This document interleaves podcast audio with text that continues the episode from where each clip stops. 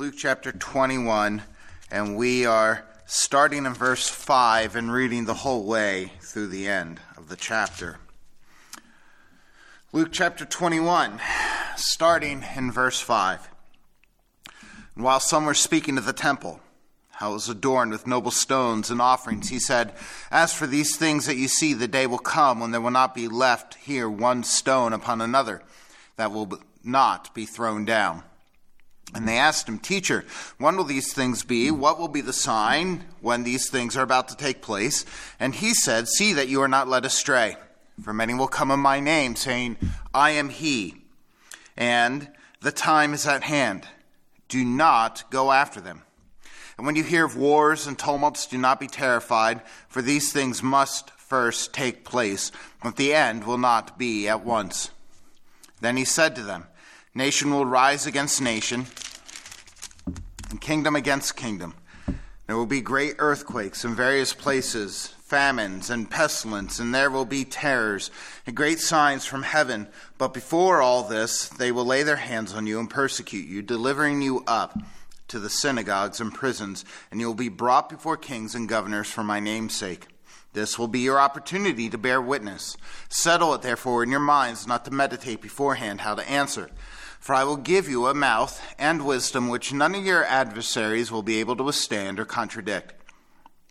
You will be delivered up even by parents and brothers and, re- and relatives and friends, and some of you they will put to death. You will be hated all for my name's sake, but not a hair of your head will perish. By your endurance you will gain your lives. When you see Jerusalem surrounded by armies, then know that its desolation has come near. Then let those who are in Judea flee to the mountains, and let those who are inside the city depart, and let not those who are out in the country enter it, for these are the days of vengeance, to fulfill all that is written.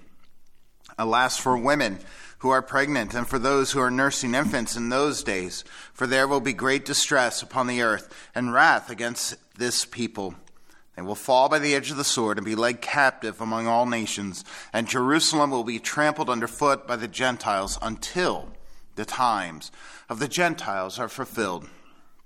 And there will be signs in the sun and moon and stars, and on the earth distress of nations and perplexity because of the roaring of the sea and the waves, people fainting with fear and with foreboding of what is coming on the world for the powers of the heavens will be shaken, and then they will see the Son of Man coming in a cloud with power and great glory. Now, when these things begin to take place, straighten up, raise your heads, because your redemption is drawing near.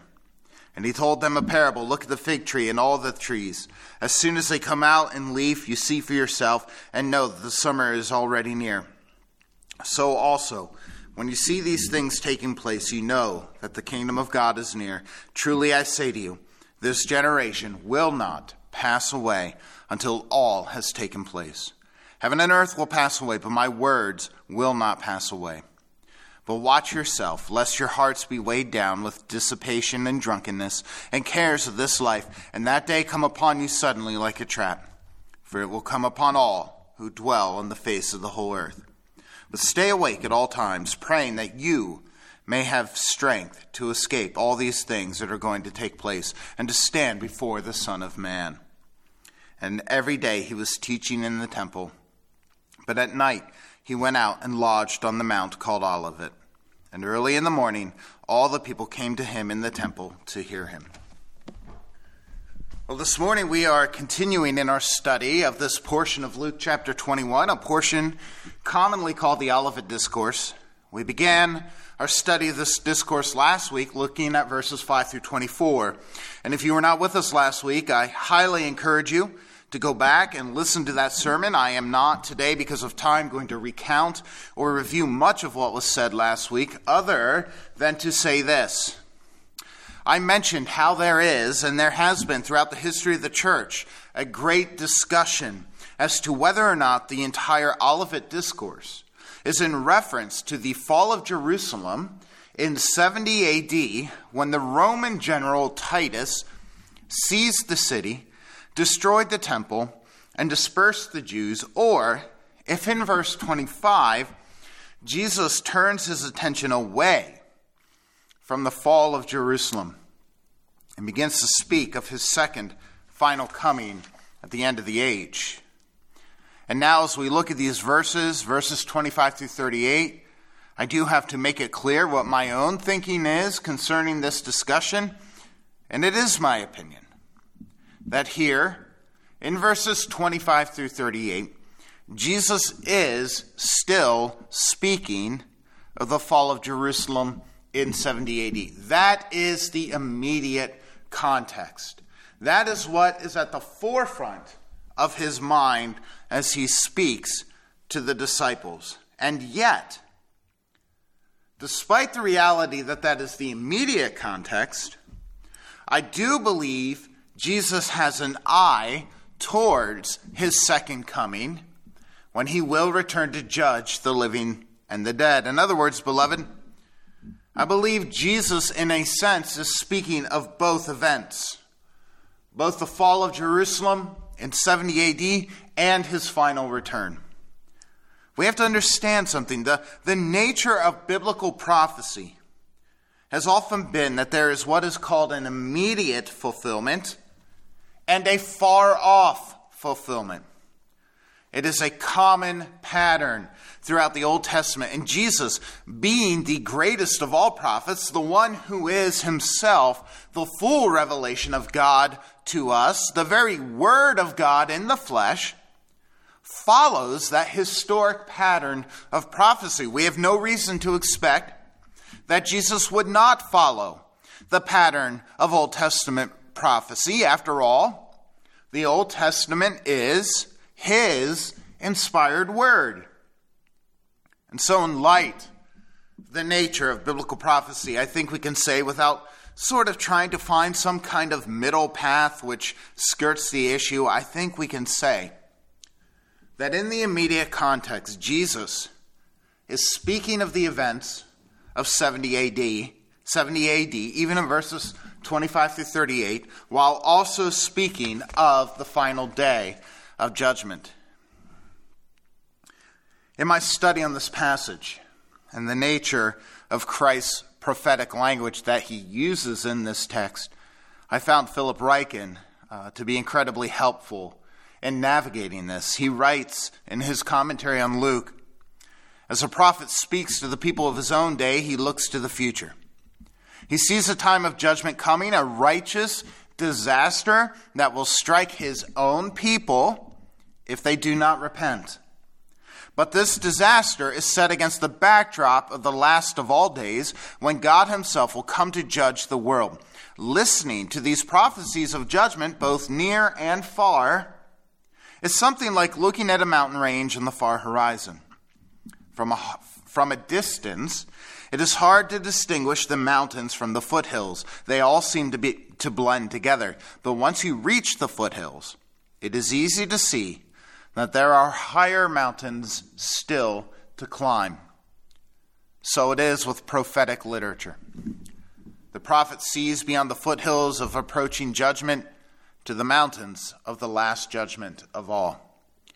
This perspective help explains uh, helps to explain why the Old Testament prophets so often sound as if they are talking about the end of the world. It is because they are talking about the end of the world. They are looking at the whole mountain range of judgment, viewing the events of their own times in the context of final judgment. Beloved, let me take what Ryken says and apply it here. The events of 70 AD, the fall of Jerusalem, the destruction of the temple, the scattering of the Jews, you might say those events are the foothills of divine judgment. Beyond those foothills, though, lie the great peaks of the final day of judgment. And so I think Christ has both the foothills and the peaks in his sights here. He's discussing a penultimate, a secondary ultimate, a penultimate day of judgment against the Jews for rejecting him. That is what 70 AD is all about. And he is also speaking of the ultimate day of judgment, the day of his final return, when he will judge the entire world for their rejection of him. That is the best way I can make sense of this passage, beloved. Not only this passage, but also the parallel passages in Matthew 24 and Mark 13. And I do approach this text humbly. I approach it knowing that for sure I am missing something. And I encourage you, if you have come down hard on a position concerning this passage, I encourage you to stay humble and teachable. Again, please recognize that the exact meaning of this text has been debated by faithful Christians for 2,000 years now. Who are we, beloved? Other than finite creatures attempting to explore the self revelation of the infinite God. Let that reality humble you as you come to difficult texts like this one. Well, with that said, I want us this morning to look at our text in uh, three sections. And as we do so, remember that Jesus is speaking of both the penultimate and ultimate days of judgment. He's speaking of both 70 AD and his second coming. And the first section of this passage is found in verses 25 through 28, a section we can call the coming of the Son of Man. The section opens up with some very strange language. It speaks of signs and sun and moon and stars, and on the earth, distress of nations and perplexity because of the roaring of the seas and the waves. People fainting with fear and with foreboding of what is coming on the world, for the powers of the heavens will be shaken. The question is how are we to understand this type of language? Well, we talked a little bit about this last week. But here, again, we have examples of prophetic language, which is often used in the Old Testament to describe catastrophic events which were manifestations of God's judgment. Commentators were very quick to point out that much of what Jesus says here is basically quotations from passages like Joel chapter 2, Haggai chapter 2, Isaiah 13, and so on. And when the Old Testament prophets spoke about coming judgment events, be it the conquering of the northern or the southern kingdoms of Israel and Judah, the conquering and the fall of Jerusalem by the Babylonians, events like this, this is the type of language they would often use. And Jesus, in this prophetic moment, in the Olivet Discourse, continues to stand in the tradition of the Old Testament prophet by using this sort of language. And no doubt it can be hard to know how much of this language is literal and how much of it is symbolic, meant to express just how terrible it will be when God's judgment is unleashed. And I would say if we are to understand this language as being literal, then you have to reconcile the fact that these events would have probably happened at least four or five times already just through the Old Testament era. This is more than likely a huge use of symbolic language, but it is interesting.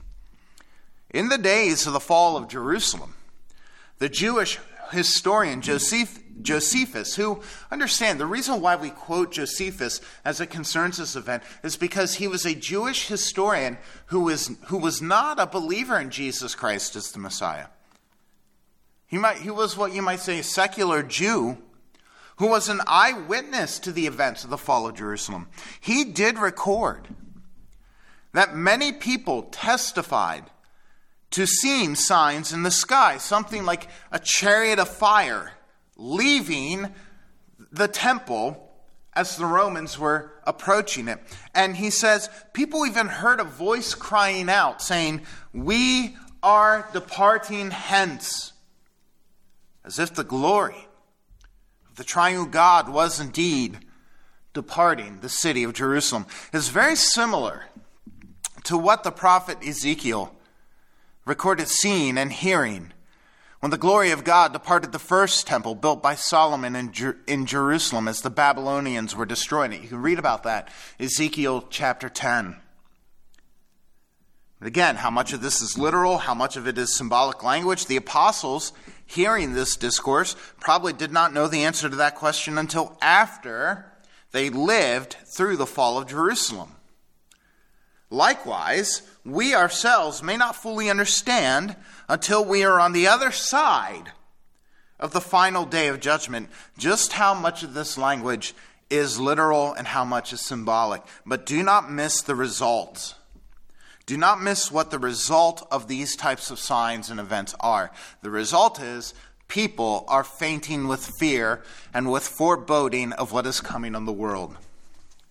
That, beloved, is certainly how many Jews responded to the terrible events of 70 AD, fainting with fear and foreboding of what is coming on the world.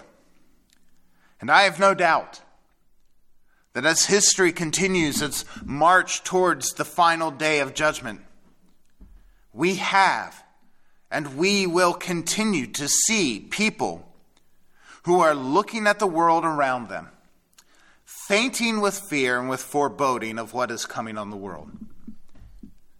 And it is then that Jesus tells his disciples, You will see the Son of Man coming in a cloud with power and great glory. Here, of course, is the statement which many believe signifies to us that Jesus is no longer speaking of 70 AD, but instead is speaking of his second coming. And again, as I said last week, that is a perfectly reasonable position to take. After all, we know the second coming of Christ did not take place in 70 AD, and language like seeing the Son of Man coming in glory and power is definitely language which can reference Christ's second coming.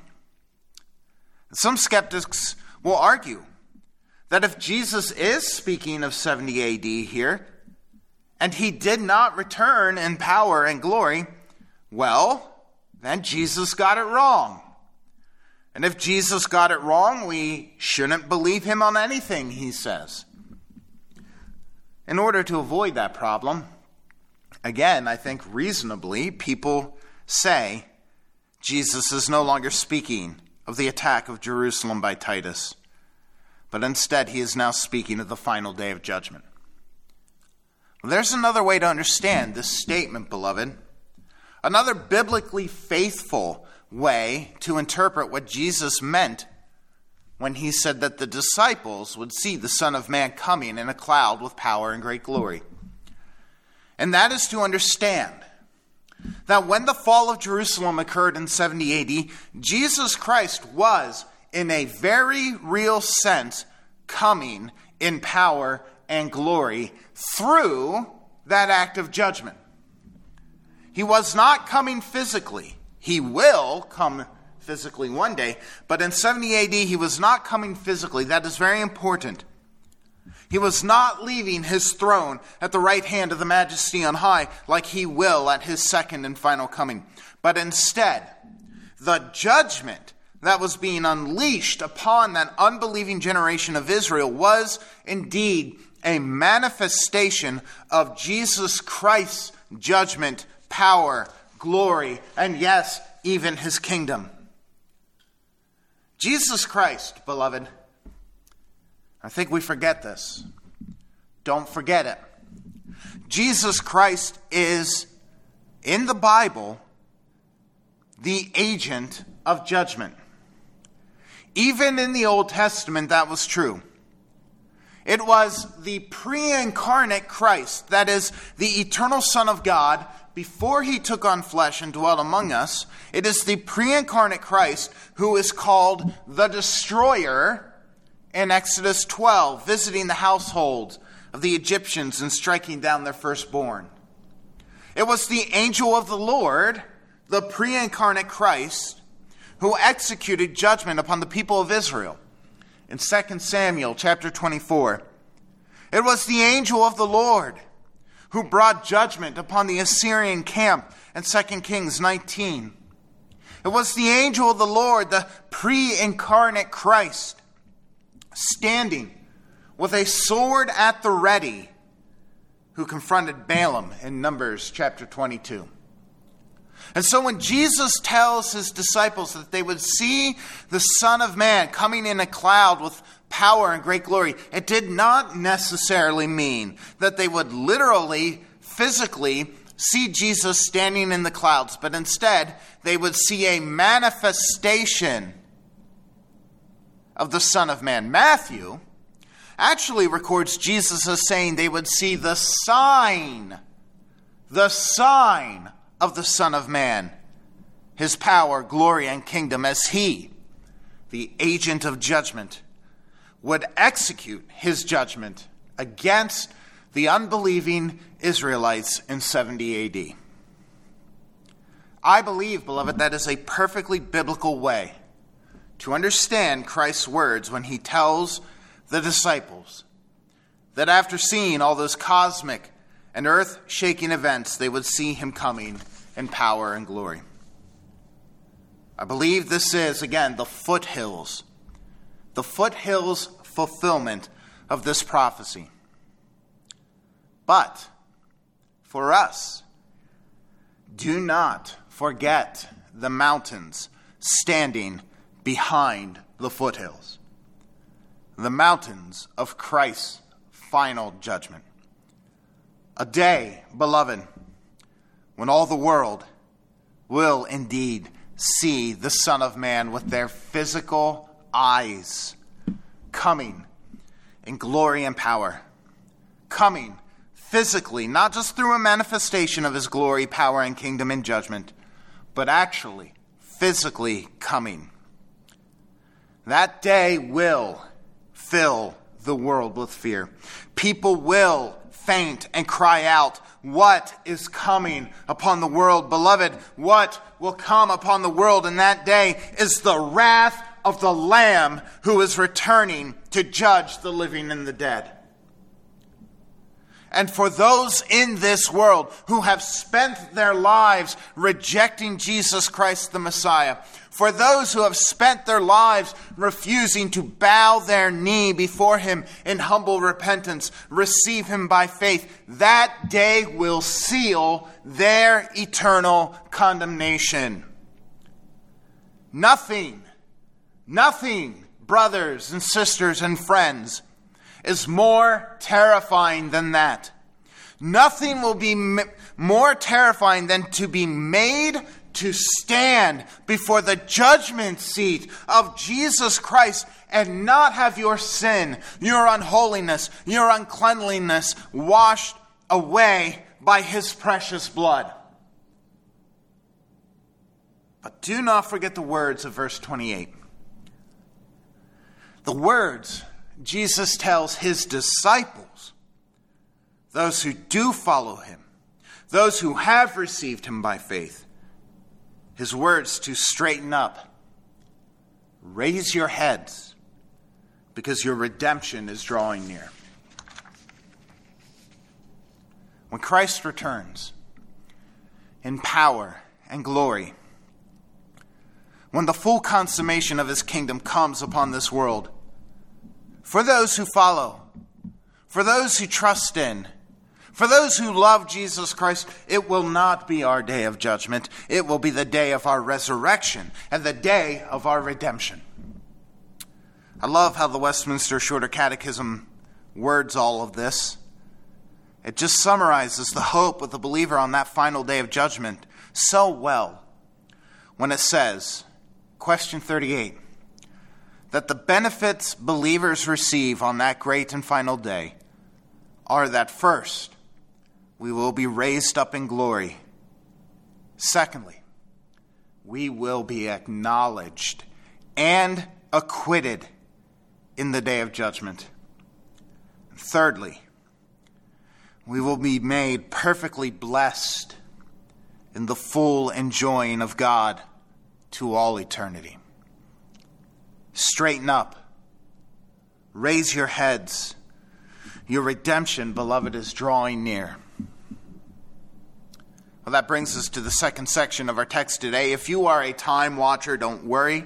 We will cover these last two sections quickly. The second section, verses 29 through 33, the parable of the fig tree. Now, Christ's point in all of this, I could summarize this whole section by just making his main point. His point in all of this is that if you can look at the trees and know that the summer is approaching, and you should be able to look at the world and know that the full consummation of God's kingdom is near. Again, in the days of his disciples, Jesus is saying to them, Listen to me. Don't forget what I told you. You asked me when these events would take place. I am telling you, when you see everything I've described to you, you need to know that this great act of judgment against Israel is close at hand. And Jesus gets even more specific with his disciples. Truly, I say to you, this generation will not pass away until all has taken place. Now, as I said last week, had Jesus not made that statement, we probably would not debate this passage as much as we do today. Had he not said that, I don't think there would be a problem really in understanding the passage. But he did say it. He did say it. And while there are different ways to understand the phrase, this generation, it seems that the most natural, if you want to use that word, the most natural way of understanding this generation is that it refers to a time period of about 40 years. And so he's telling his disciples, many of you will be alive to see this. But the phrase this generation can also mean a broader group of people in a broader scope of time. We can't forget this, we can't neglect this reality.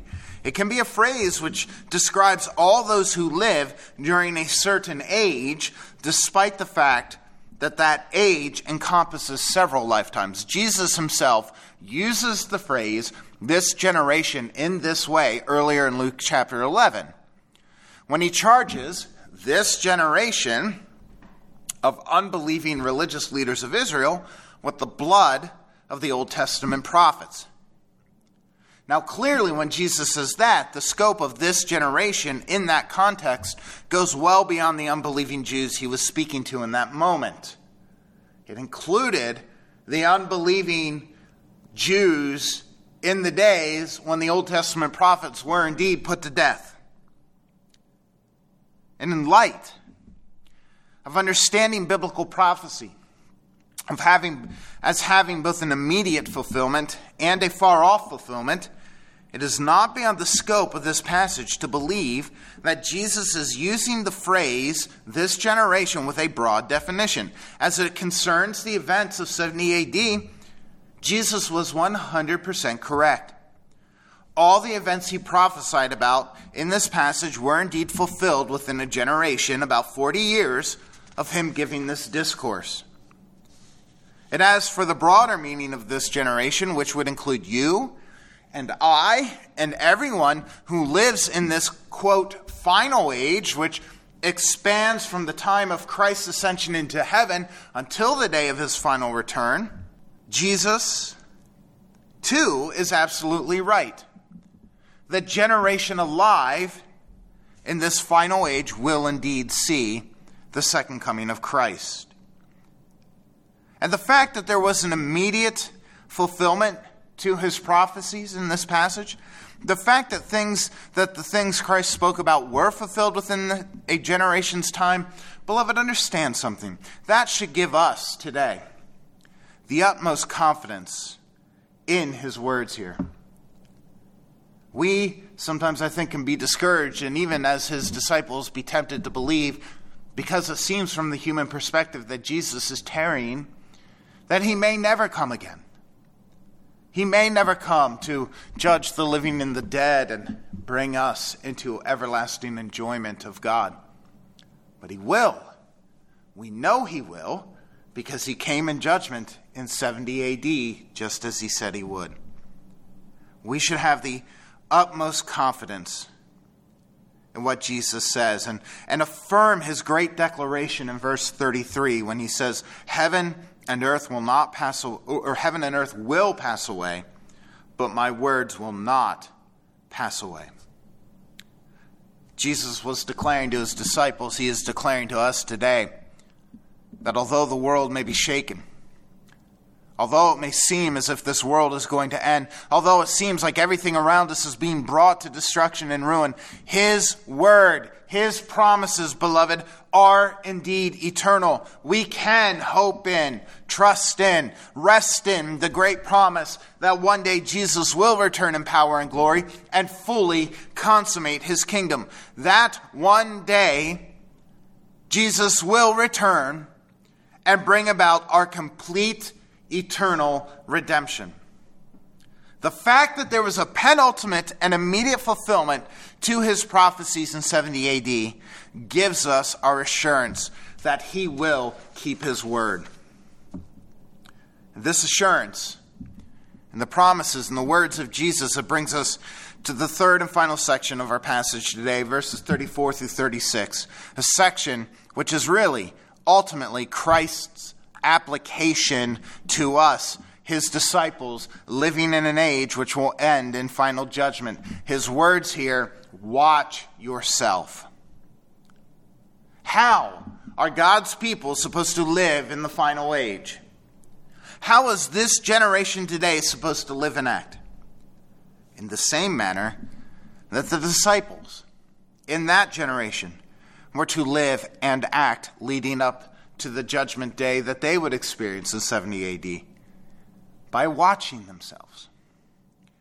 Making sure that our hearts are not weighed down with dissipation, meaning a steep moral decline into sexual immorality and drunkenness.